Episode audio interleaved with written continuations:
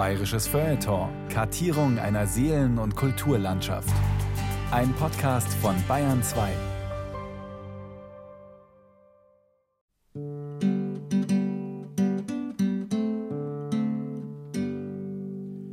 Es war einmal ein König im Land, ein wahrhaft adeliges Blut.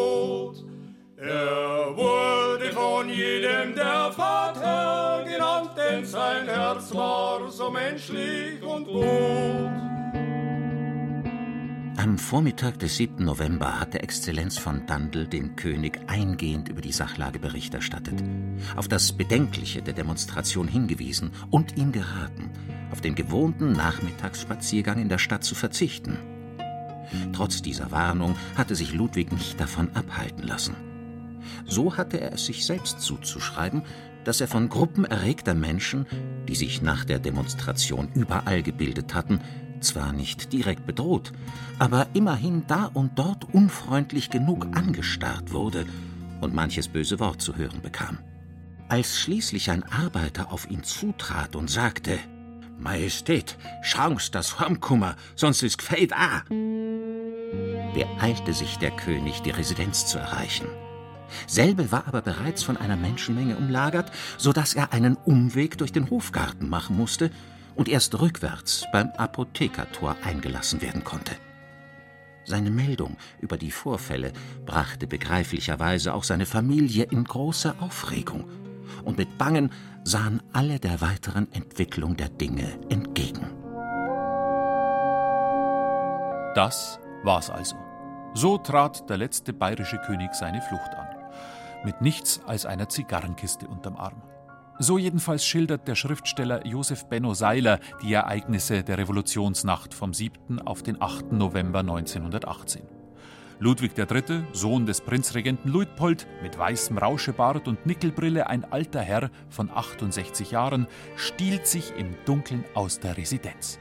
Mitsamt der schwerkranken Königin, den drei Töchtern Wiltrud, Helmtrud und Hildegard sowie dem jüngsten Sohn Albrecht in hastig organisierten Mietautos. Der Oberchauffeur des königlich bayerischen Hoffuhrparks hatte sich da nämlich schon zu den Revolutionären aufgemacht. Niemand kam, den Monarchen zu schützen. Keiner ergriff in dieser Nacht Partei für die Wittelsbacher, die 738 Jahre über Bayern geherrscht hatten. Die Treuen des Königs, sie blieben weg. Ehrlich, Heute, nach 100 Jahren, nach Revolution, Freistaat, Räterepublik, Faschismus, bin ich froh, in einer Republik zu leben. Und nichts anderes heißt ja Freistaat, Republik. Ich finde es beruhigend, keinen Lehnsherrn um Heiratserlaubnis fragen oder wegen Majestätsbeleidigung im Zuchthaus schmoren zu müssen. Meine Frau muss keinen Knicks machen, wenn sie in der Fußgängerzone einer Wittelsbacher Prinzessin begegnet. Und ich darf mir das Recht herausnehmen, zuzujubeln, wem ich will. Ich bin Republikaner und das ist auch gut so. Es gibt aber auch heute, 100 Jahre nach dem Ende der Monarchie, noch Bayern, die das anders sehen.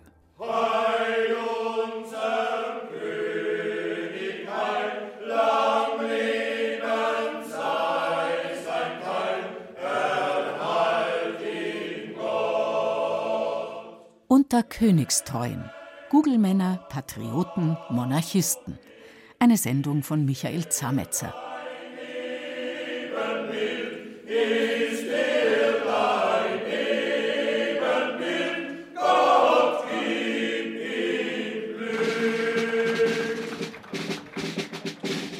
An den Helm ist nur noch äh, die Konkarde Original, ja, und äh, die bayerische Königskrone und das Doppel-L vom Ludwig.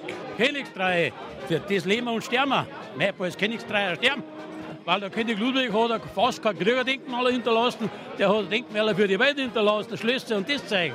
Der kann doch nichts Besseres machen, haben wir noch nie so einen guten gehabt. So hört es sich an, wenn Sie einmal im Jahr zu Ihrem Winterpatriotentreffen zusammenkommen. In Gammelsdorf, einer kleinen Ortschaft zwischen München und Freising. Übrigens ein Ort mit Geschichte. Hier haben schon Nirvana gespielt, 1989 im Zirkus Gammelsdorf. Da waren die noch total unbekannt. Der Zirkus war aber schon eine legendäre Livebühne. Aber das ist den Königstreuen heute eher wurscht. Die denken bei Gammelsdorf an die gleichnamige Schlacht, wo Ludwig der Bayer die Österreicher aus Bayern rausgeschmissen hat, im Jahr 1313, kurz zusammengefasst. Und gerade 661 Jahre nach jenem historischen Gemetzel im Jahr 1974 hat ein Mann namens Georg Lohmeier dann seiner unverbrüchlichen Liebe zum alten Bayern, dem noch älteren Katholizismus und der eigentlich immer schon dagewesenen Monarchie freien Lauf gelassen und eben dort, in Gammelsdorf, zum ersten Winterpatriotentreffen der Königstreuen geladen was eigentlich nur ein literarischer Vortragsabend werden sollte. Damit ein paar Leute kommen, haben wir ein Inserat nicht da. Also habe ich gleich formuliert, wir schwärmen für die Wiedereinführung der Monarchie in Bayern. Auf den Bergen wohnt die Freiheit, auf den Bergen ist es schön. Dieser Georg Lohmeier hat in seinem Leben, das 2015 zu Ende ging, viele Geschichten geschrieben. Für den Hörfunk und das Fernsehen. Sentimental, humorvoll und getrieben von einer rührenden Sehnsucht nach der guten alten Zeit. Sie erinnern sich?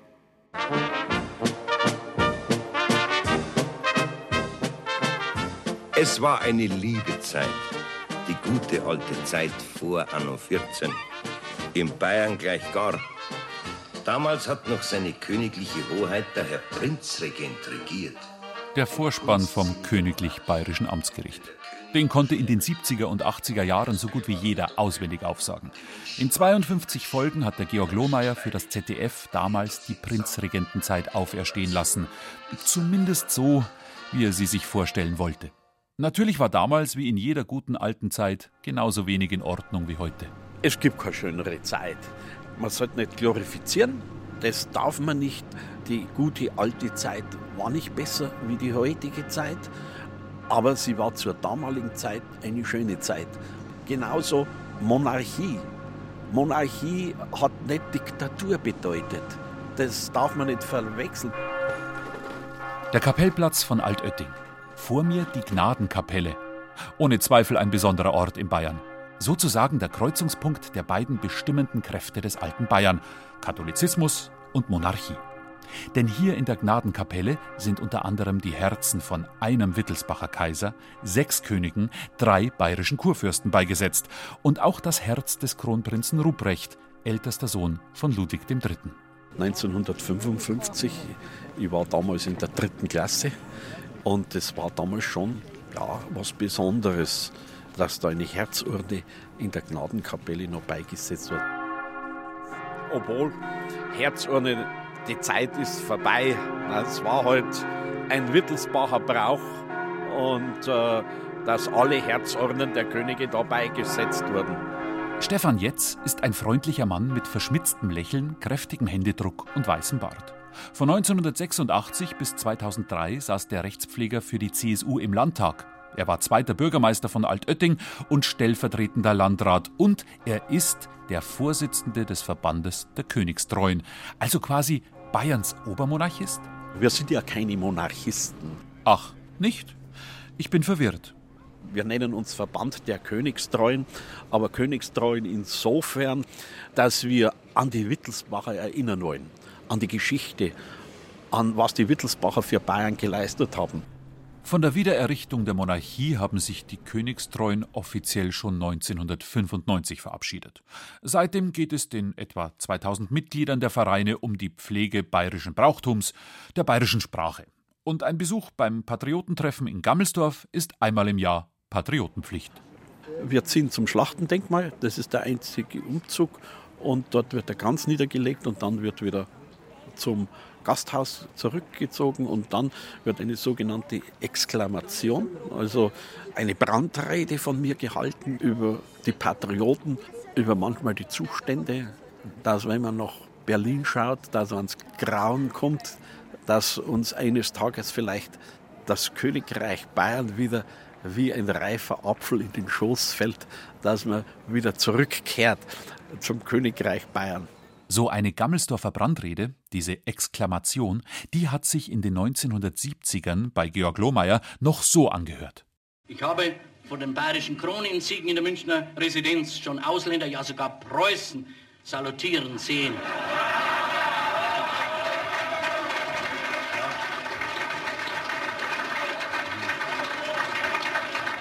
Republikanische, republikanische Bayern neigen zur Revolution und zu sonstigen bürokratischen Aufsässigkeiten. Ein guter Bayer ist natürlich ein Monarchist.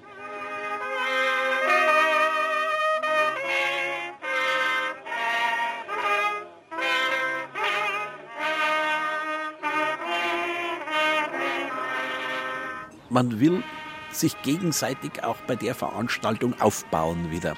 Das ist äh, so ähnlich wie bei, ein, bei einem Fest, wo man beieinander ist, unter Freunden. Da bekommt man Hilfe und Unterstützung. Und alle ziehen wieder freudig nach Hause und es werden neue Aktivitäten wieder entwickelt die vielleicht vorher abflachen, manchmal, wenn man das ganze Jahr immer wieder, wie es halt ist. Ne? Äh, das ist ja schon gleich äh, bei manchen in einer Ehe so. Ne? Wenn einer 40 Jahre verheiratet ist, dann wird es langweilig. Da braucht man immer wieder Impulse. Impulse braucht der Mensch.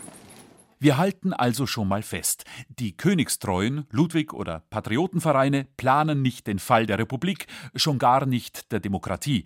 Gegen eine parlamentarische Monarchie hätten sie aber nichts wenn sie halt mal daherkäme.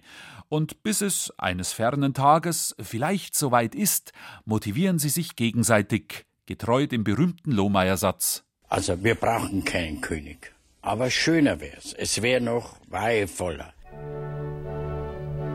Auch wenn die Wittelsbacher in gewohnter Diskretion und Bescheidenheit wohl nicht gerade hier schreien würden, was würde ein bayerischer König, wieso eigentlich keine Königin, im 21. Jahrhundert eigentlich so machen? Wie in England feierlich den Landtag eröffnen, mit penibel vom Ministerpräsidenten vorgegebener Thronrede und sich sonst auf Repräsentatives beschränken? Gäbe es einen royalen Twitter-Channel? Insta-News zu den neuesten Fashion- und Society-Entwicklungen in der Residenz? Welches Dirndlgewand trägt die kleine Prinzessin bei ihrem ersten Wiesenbesuch? Wie würden die Bayern in 70 Jahren Republik doch zu selbstbewussten und selbstbestimmten Bürgern herangewachsen, plötzlich mit einem Königshaus umspringen? Wir sind keine Engländer, glaube ich. Also ich glaube, dass sich das schon noch auf bestimmte repräsentative Aufgaben bei uns beschränken würde. Diese Glorifizierung auch, glaube ich, das sind wir Bayern nicht die Typen na, wie heißt es über nicht geschimpft, ist gelobt nur. Ne? Und äh, ich glaube, da haben wir eine andere Mentalität. Das ist auch nicht so gewachsen bei uns. Unsere Könige wurden auch nie gekrönt. Für Stefan Jetz könnte der König als eine Art ethisch-moralische Instanz die demokratischen Kräfte des Landes wieder stärken. Wie das Bundespräsidentenamt, nur halt für Bayern und natürlich auch eingebettet in ein parlamentarisches System. Wobei so eine Volksherrschaft, das war ja dem König Ludwig, den viele Patriotenvereine so verehren, dann doch eher suspekt. Das Prinzip der Volksautorität, das sich immer mehr ausbildet und mit seinem Gift, der alles begeifert, muss ausgerottet werden, damit nach und nach das der absoluten Monarchie an dessen Stelle gesetzt werden kann. Wahrhaft königlich Gesinnte, im vollsten Sinne des Wortes, sind nur solche, die unbedingt und ohne Rückhalt sich vor der Majestät des Thrones beugen. Solche, welche das Schwergewicht in der Verfassung oder gar im Volke erblicken, sind Heuchler, Lügner und verkappte Demokraten. Heil und Segen denen, die es sich ausschließlich zur Pflicht machen, diese Prinzipien anzubahnen und den Weg zu ebnen, auf dem einzig mit Erfolg regiert werden kann. Ich nenne sie meine Brüder und Freunde. Ich baue auf sie und hoffe sicher, sie werden ihren König nicht verlassen. Meiner Anerkennung und nie aufhörenden königlichen Huld können Sie versichert sein. Auf immer da. Und diese Brüder und Freunde, die seiner Majestät auch über 130 Jahre nach deren Tod die Treue halten, finden sich nicht nur im oberbayerischen Kernland der Monarchie.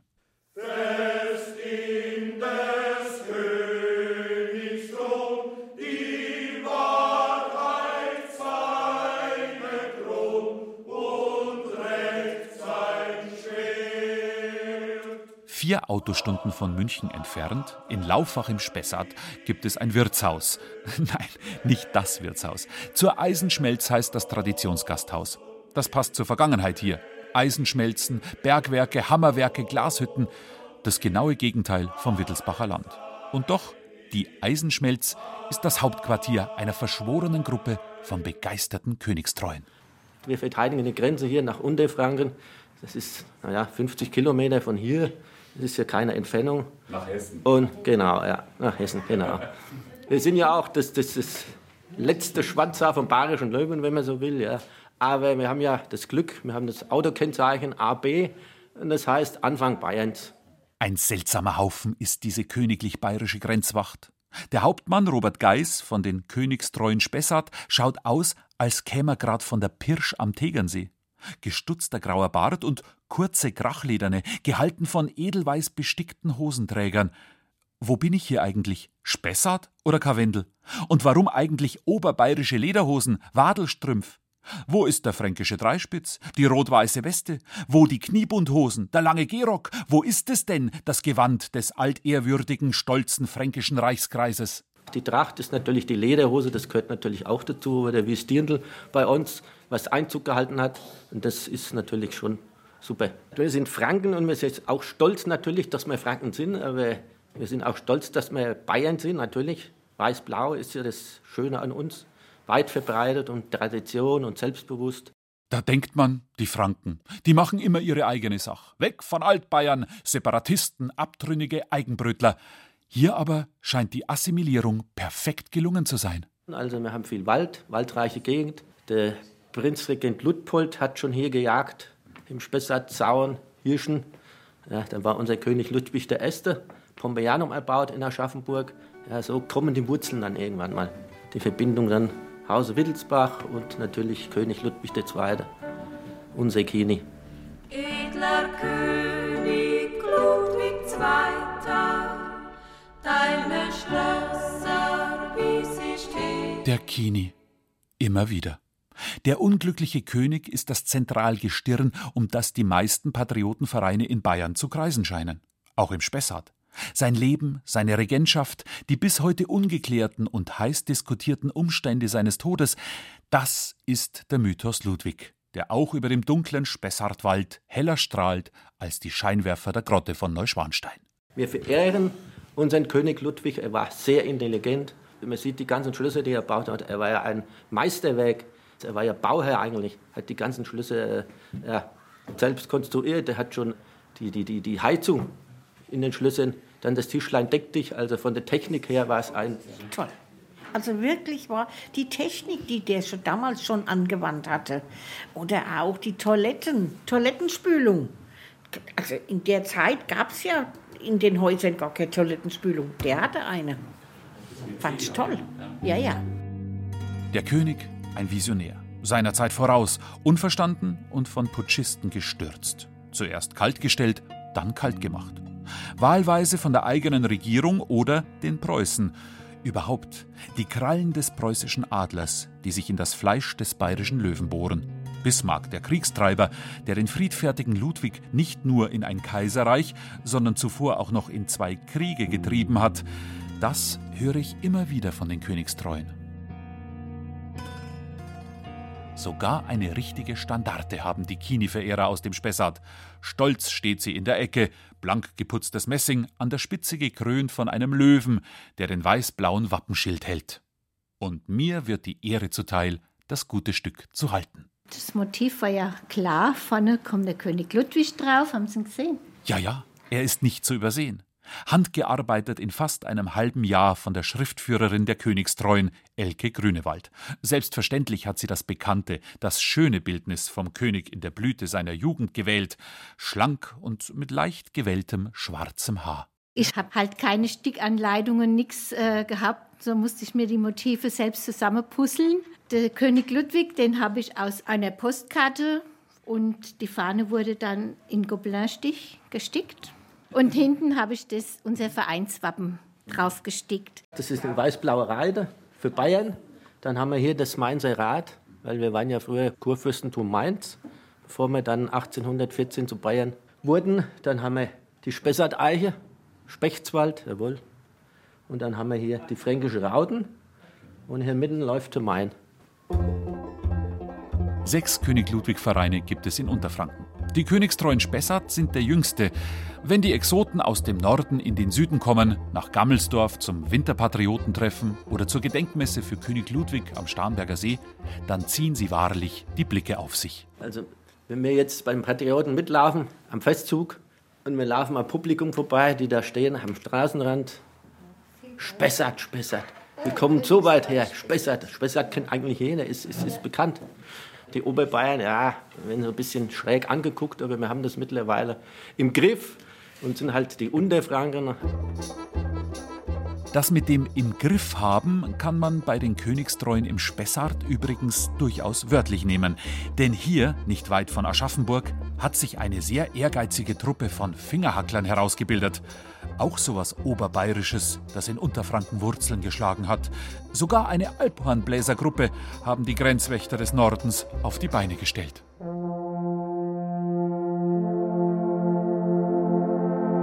Alphornblasen im Spessart? Warum nicht? Die Alpen werden es verzeihen. Nur, wo findet sich bitte ein Echo im hügeligen Eichenwald? Es gibt, es gibt Stellen, ja, da hört man das Echo. Man muss nur die richtigen Stellen wissen. Wir haben ja auch eine Bergwacht, wieso sollte man da nicht Alphorn spielen? Klingt logisch. Wie aber steht es mit der heimlichen Hymne aller Patrioten, Ludwig-Verehrer und Königstreuen? Den Bergen ist es schön, Genau, wo, König, wo König Ludwigs II. seine stolzen Schlösser stehen. Das König Ludwig-Lied war übrigens bis 1918, bis zum Ende der Monarchie, verboten. Trotzdem wurde es mit Inbrunst nicht nur unter den Königstreuen gesungen. Zum Beispiel von Oskar Maria Graf, der vieles war, nur kein Monarchist. Und auf den Bergen wohnt die Freiheit und auf den Bergen ist es schön. Ja, wo des König Ludwigs Zweiten alle seine Schlösser stehen. Ich glaube, in dem Augenblick, wo man Ludwig verehrt, ist der nächste Schritt, sich irgendwo, zumindest psychisch, als Inkarnation äh, Ludwigs zu begreifen, sehr naheliegend. Alfons Schweigert weiß, wovon er spricht. Seit vielen Jahren ist Ludwig II. sind die Wittelsbacher das Thema des Autors. In einem Buch hat er sich auch intensiv mit den Königstreuen auseinandergesetzt. Und das kann dann überschlagen, indem auch, wenn die Möglichkeit vorhanden ist, auch äußerlich sozusagen in Ludwig in gewisser Weise zu verwandeln. Das wird dann begründet oft mit Verehrung für Ludwig oder auch, dass man einfach so aussieht, wie man aussieht. Dafür kann man eigentlich nichts.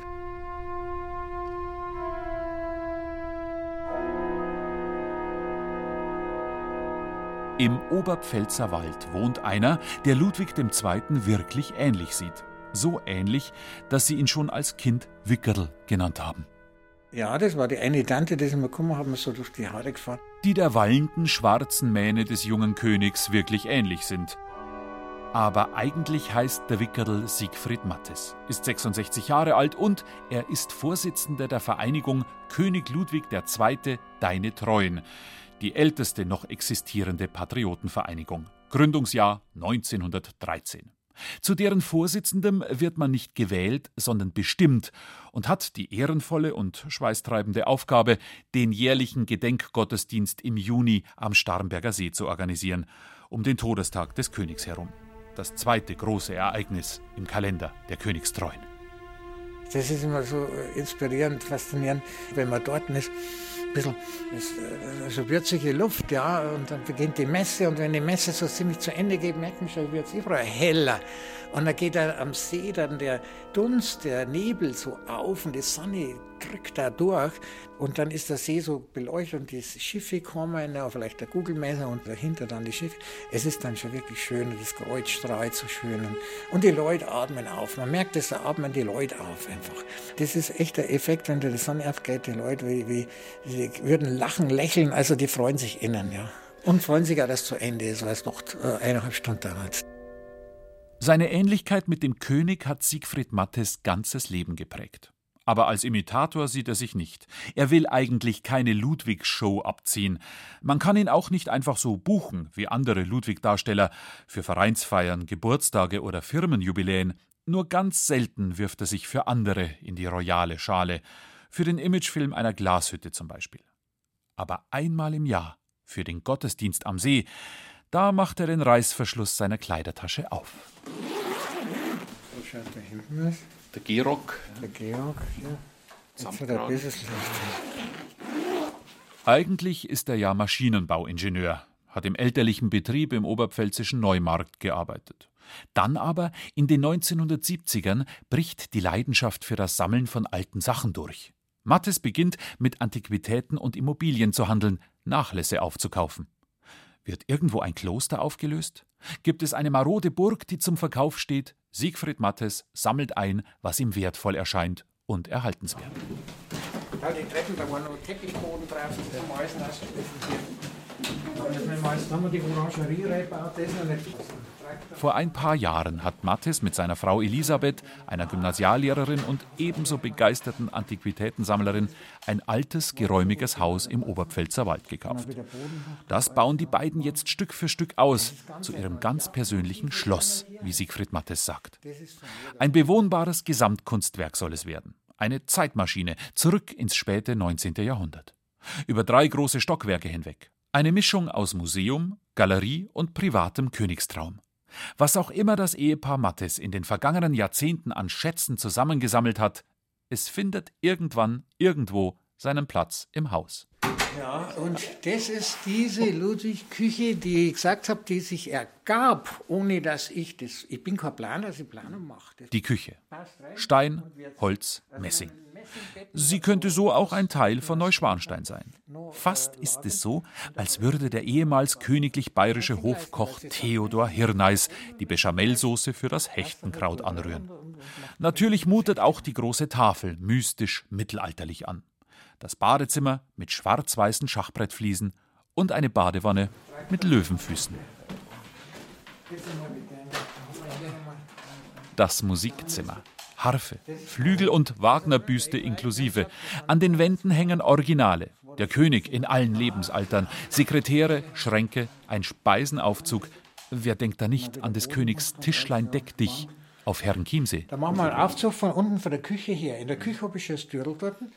Und hier selber habe ich noch kein Dürrel. Irgendwo im Lager, doch, wenn ich es habe, kann ich es ausschneiden. Wie will ich das ausschneiden, dann ist es kaputt, äh, dann ist es groß oder das klar. Und noch eine Analogie zu Neuschwanstein. Wie das Märchenschloss im Ostallgäu harrt auch das Mattesche Schloss im herben Oberpfälzer Wald noch seiner Vollendung. Work in progress sozusagen. So etwas wird nie richtig fertig, eben ein Gesamtkunstwerk. Siegfried Mattes, der scheue Individualist, der sich nicht beirren lässt, sondern sein ganz eigenes Bild von Ludwig II., seinem Idol, selbst weitermalt. Es ist ein Teil, das in den Menschen steckt, ja. Also bei mir ist es so, mit Ludwig, der ich, ich stecke in dem Ludwig drin, habe ich später erst erkannt, will aber nicht nachmachen, aber mir ist es so normal, wie der gelebt hat. Oh, meine Bayern sind ein gutes, biederes Volk, das treu zu seinem König hält. Jeder Königstreue wird aufgefordert, den Prinzen Luitpold und das bisherige Ministerium als Hochverräter zu bekämpfen. Ich fühle mich in meinem geliebten Volke eins und bin fest überzeugt, dass mein Volk mich gegen den geplanten Hochverrat schützen wird. Meine braven und treuen Bayern werden mich sicherlich nicht verlassen.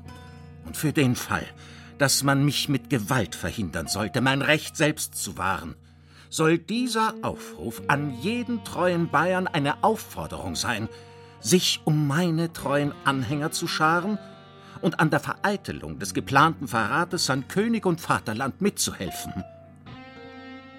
Gegeben zu Hohenschwangau am 9. Juni 1886 Ludwig, König von Bayern. Als Ludwig II. gefangen genommen wurde, waren ja die ersten Vereinigungen da. Es waren die Feuerwehr, die gesagt hat, das lassen wir nicht zu, wir verteidigen unseren König. Die Tradition der Getreuen Ludwigs II. beginnt eigentlich schon vor dessen tragischem und mysteriösen Tod. Davon ist Alfons Schweigert überzeugt. Denn schon einen Tag nach Ludwigs Aufruf an seine Königstreuen bricht eine erste Fangkommission nach Neuschwanstein auf, um den König von seiner Absetzung zu unterrichten und ihn festzunehmen. Am 10. Juni konnten Bauern, Gendarmen, Holzknechte die ministeriellen Häscher, wie sie Schweigert nennt, noch einmal verjagen. Am 12. Juni aber setzten sich die Regierungsbeamten durch, brachten Ludwig nach Schloss Berg, wo er einen Tag später in Begleitung des Nervenarztes Dr. Bernhard von Gutten auf mysteriöse Weise starb.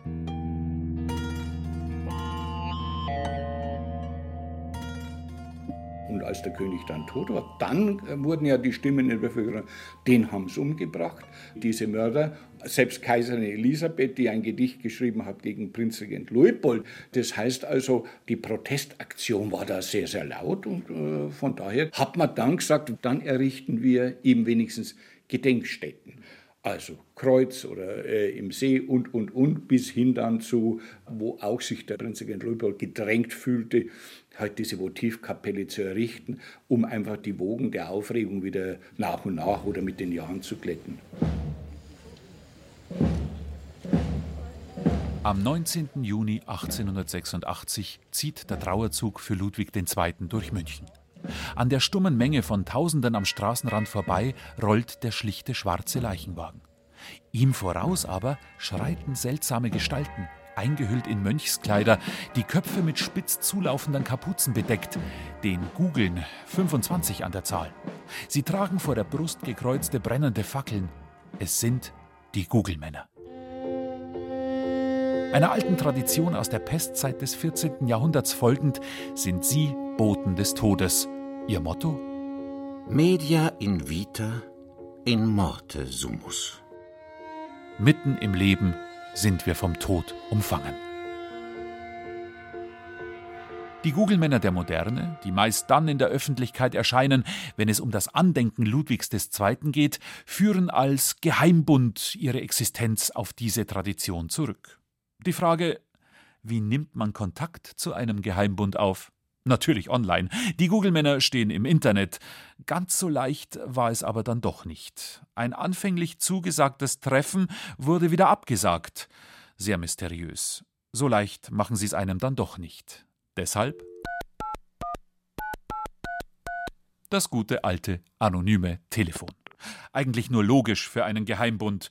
Die erste Frage an den Googelmann, dessen Name verschwiegen werden soll: Warum stülpen sich erwachsene Männer schwarze Spitzhauben über, hantieren in aller Öffentlichkeit und am helllichten Tag mit brennenden Wachsfackeln und tragen Schilder mit der Aufschrift Es war Mord? Ja, weil äh, König Ludwig das Opfer einer gigantischen Geschichtsfälschung ist.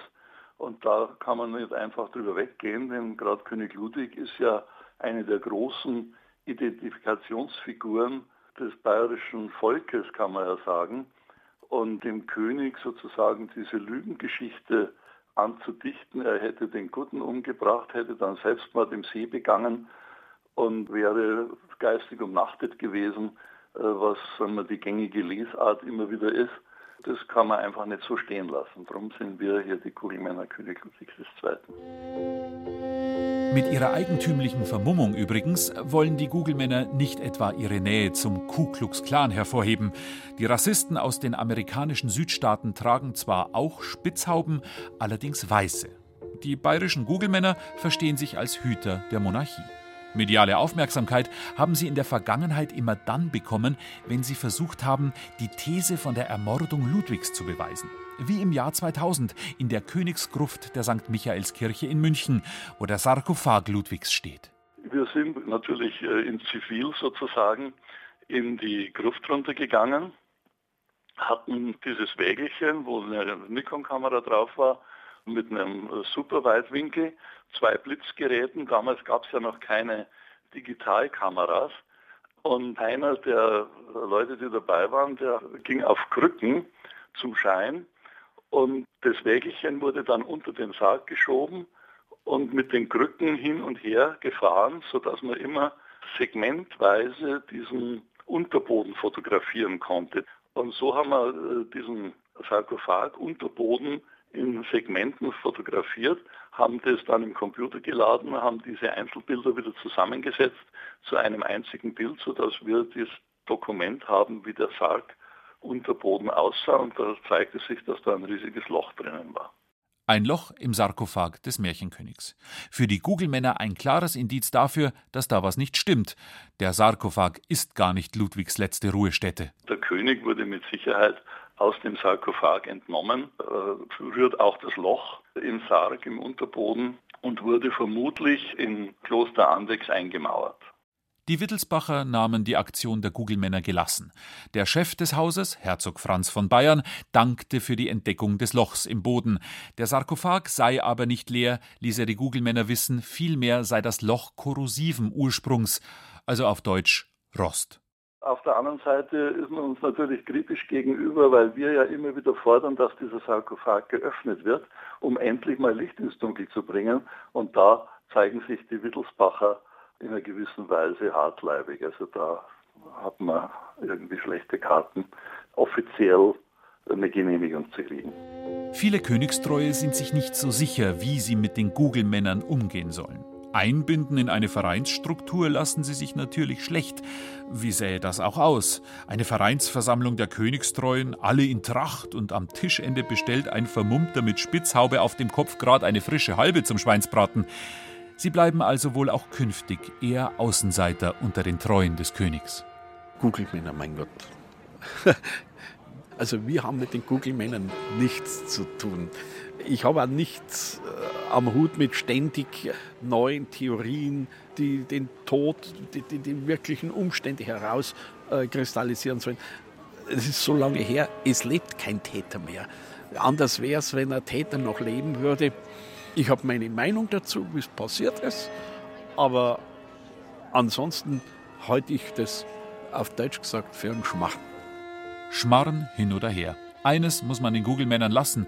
Sie wissen, wie man die Aufmerksamkeit auf sich lenkt. Und vielleicht wissen sie ja wirklich mehr, haben das entscheidende Puzzlestückerl aus dem Starnberger See gefischt, das endlich Aufklärung bringt über das Schicksal des Königs.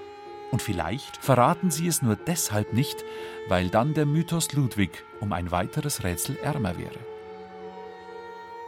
In den letzten Jahren ist es allerdings merklich ruhiger geworden um die geheimnisvollen Kuttenträger. Nachwuchssorgen haben sie angeblich keine, obwohl man den Google-Männern nicht einfach beitreten kann wie einem Trachtenverein. Sie beobachten die König Ludwig-Szene und suchen sich potenzielle Novizen selbst aus. Wenn jemand erwählt wurde von den Google-Männern, dann wird ihm irgendwie ein Zettel zugesteckt und auf dem Zettel steht dann eine Einladung drauf an einem Treffpunkt und wenn er dort erscheint, dann äh, kann man persönlich mit ihm sprechen. Angeblich planen die Google-Männer in nächster Zeit eine neue Aktion zur Ehrenrettung ihres Königs. Davon abgesehen fordern sie weiterhin die Öffnung von Ludwigs Sarkophag und wünschen sich natürlich auch die Monarchie für Bayern, weil es schon schöner wäre. Wieder lässt Lohmeier grüßen.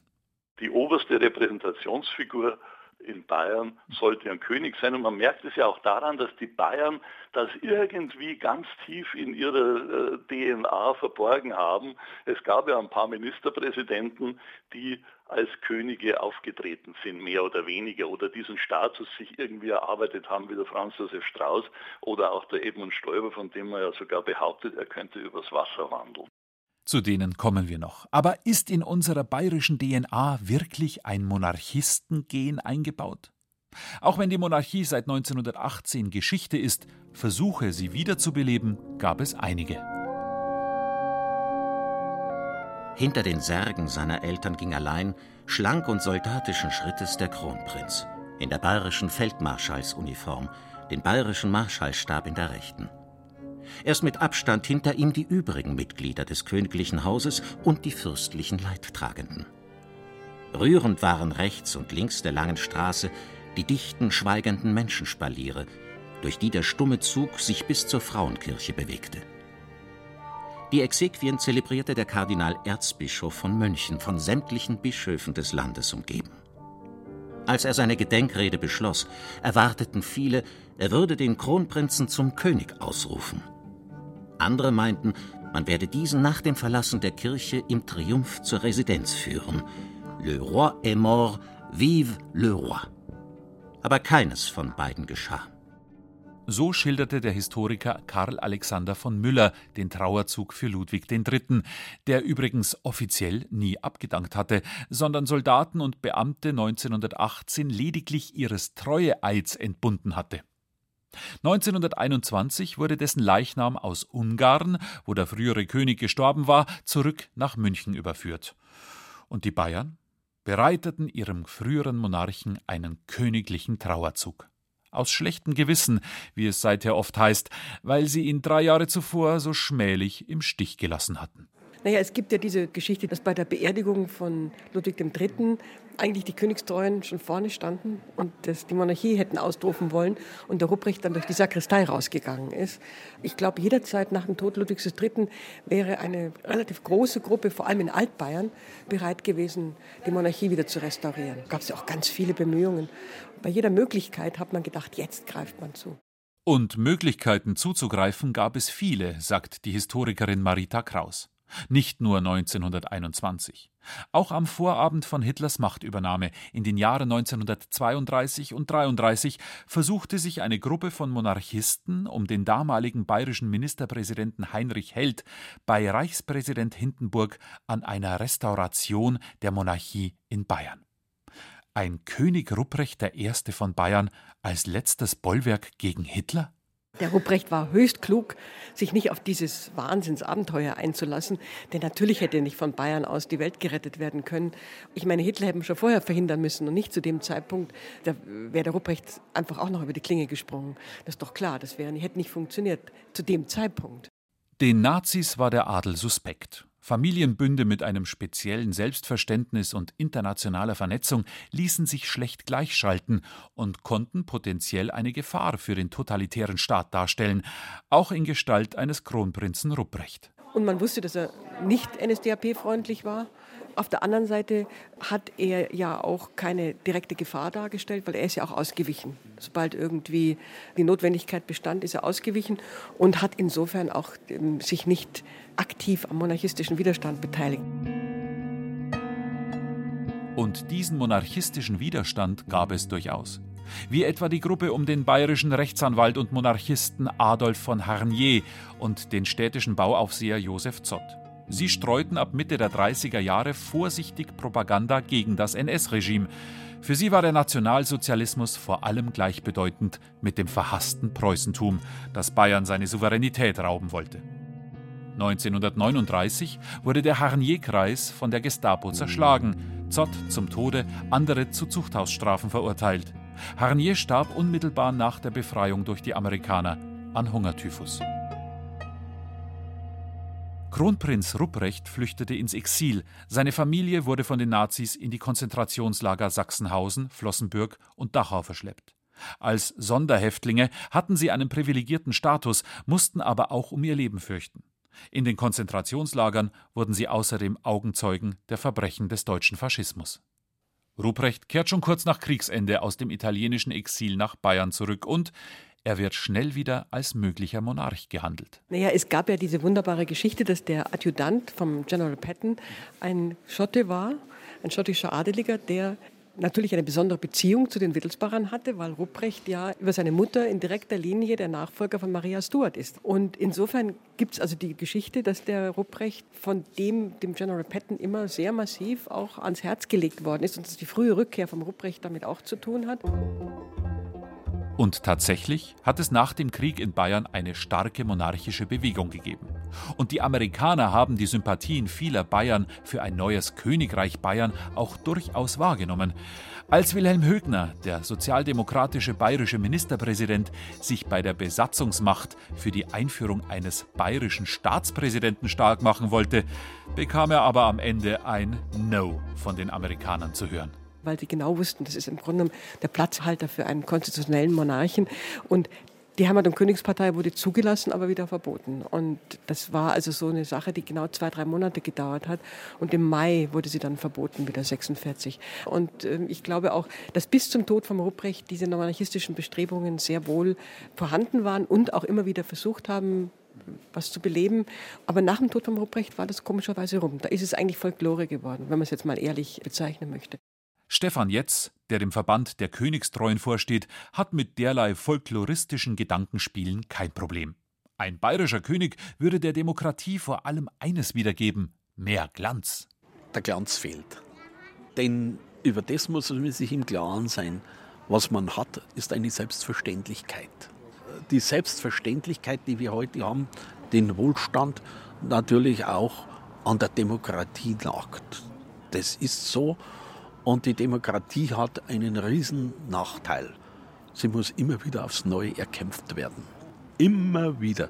Das ist nichts von Gott gegebenes, sondern es muss immer wieder erkämpft werden. Ich glaube, es ist immer noch so, wenn man mit Leuten darüber redet, dann sagen die, das wäre doch schön und so. Das sind Leute, die keine Ahnung haben, dass das nicht geht. Also die, die sozusagen das irgendwie so, das sind die bunten Blätter, das ist die Regenbogenpresse, das ist dann Königin Silvia von Schweden und Caroline von Monaco und so ähnlich stellt man sich das dann vor und dass das nicht einfach geht, in einem demokratischen Staatsgebilde einfach dann wieder eine Monarchie einzuführen.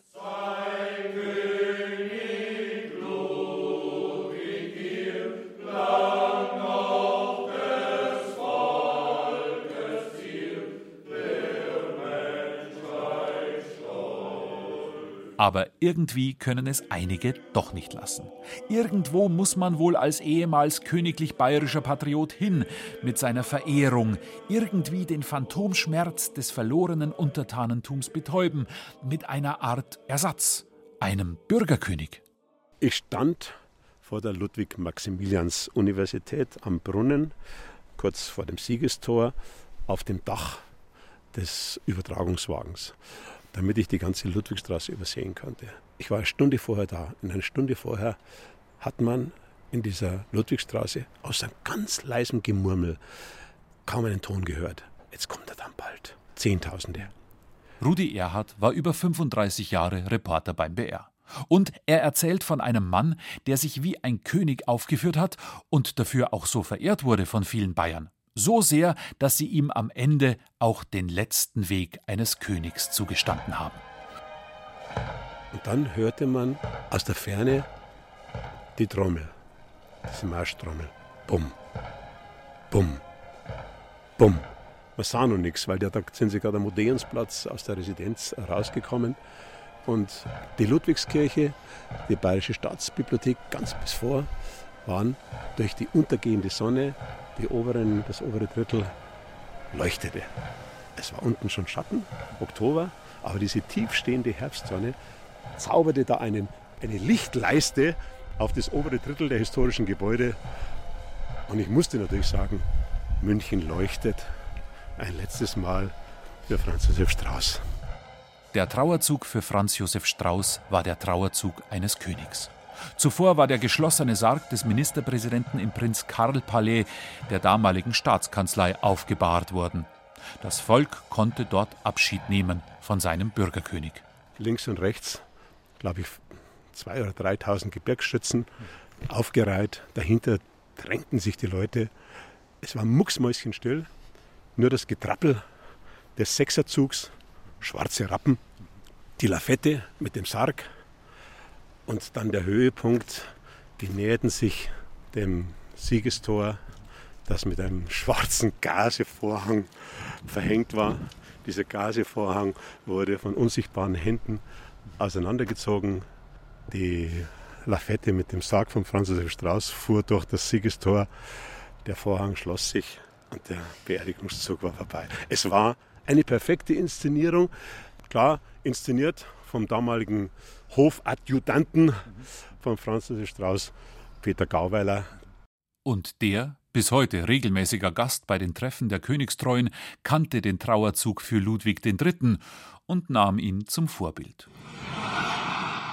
Hiermit kröne ich mich im Namen des bayerischen Volkes und erfülle damit seinen Willen als Franz Josef I., König von Bayern. 1983 wurde Franz Josef Strauß, anders als alle Wittelsbacher Könige, tatsächlich gekrönt beim Singspiel auf der Münchner Nockerbergbühne. Dass dieser Bürgerkönig Strauß damals schon längst in absolutistischer Manier einen Hofstaat um sich aufgebaut und sich relativ skrupellos seiner Macht bedient hat, das war den meisten klar. Aber König ist halt König. Wenn wir jetzt einen Link zur Monarchie ziehen, äh, war das Straußens Hofstaat. Und der Hofstaat war immer privilegiert. Da gab es ja rund um die bayerischen Könige, gab es ja jede Menge Mitfresser an diesem reich gefüllten Napf. Am Stammtisch haben sie gesagt, ein Hundling war er schon. Er war zwar ein Gauner, hat mal einer zu mir gesagt, aber zugleich ein odrader Hundling. Was der in die eigene Tasche gewirtschaftet hat. Aber er hat es verdient. Er hat auch was dafür geleistet. Er war eine politische Figur.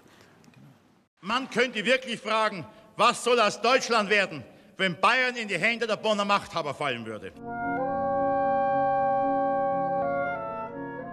Und wie verstirbt ein Monarch? Auf der Jagd.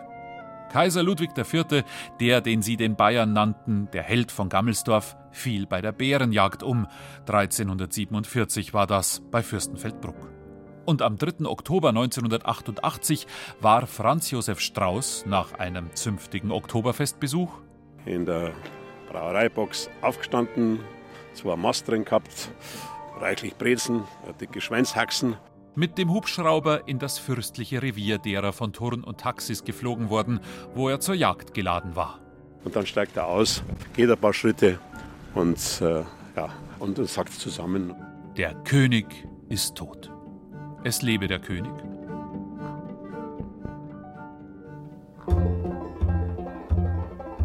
Und jetzt zurück in die glückliche, aber halt vergleichsweise glanzlose Welt der Republiken. Was bleibt von der Reise in die Welt der Königstreuen, der Gugelmänner, der Patrioten? Sie sind in jedem Fall etwas Besonderes, wie die Königsschlösser halt auch. Und sie sind wohl keine große Gefahr für den Fortbestand von Demokratie und Freistaat. Da gibt es heutzutage andere. Im Herzen lebt unser König Ludwig weiter. Wir sind Realisten. Ein Königreich, eine Monarchie werden wir nie mehr kriegen. Unser Königreich ist unser Heimat. Und auf das schauen wir und, und wir erhalten das so gut es geht.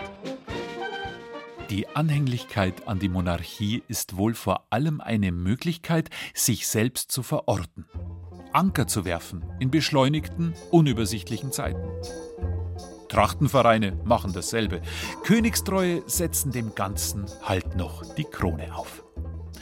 Man bedient sich am reich gefüllten Topf bayerischer Königsgeschichte, aber das verkraftet der Freistaat auch.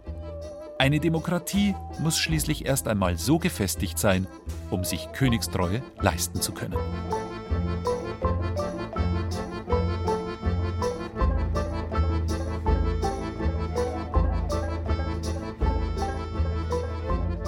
Unter Königstreuen. Gugelmänner, Patrioten, Monarchisten. Sie hörten ein bayerisches Feuilleton von und mit Michael Zametzer. Die Zitate las Hans-Jürgen Stockerl, Ton und Technik Daniela Röder, Redaktion und Regie Ulrich Klenner. Eine Produktion des Bayerischen Rundfunks 2018.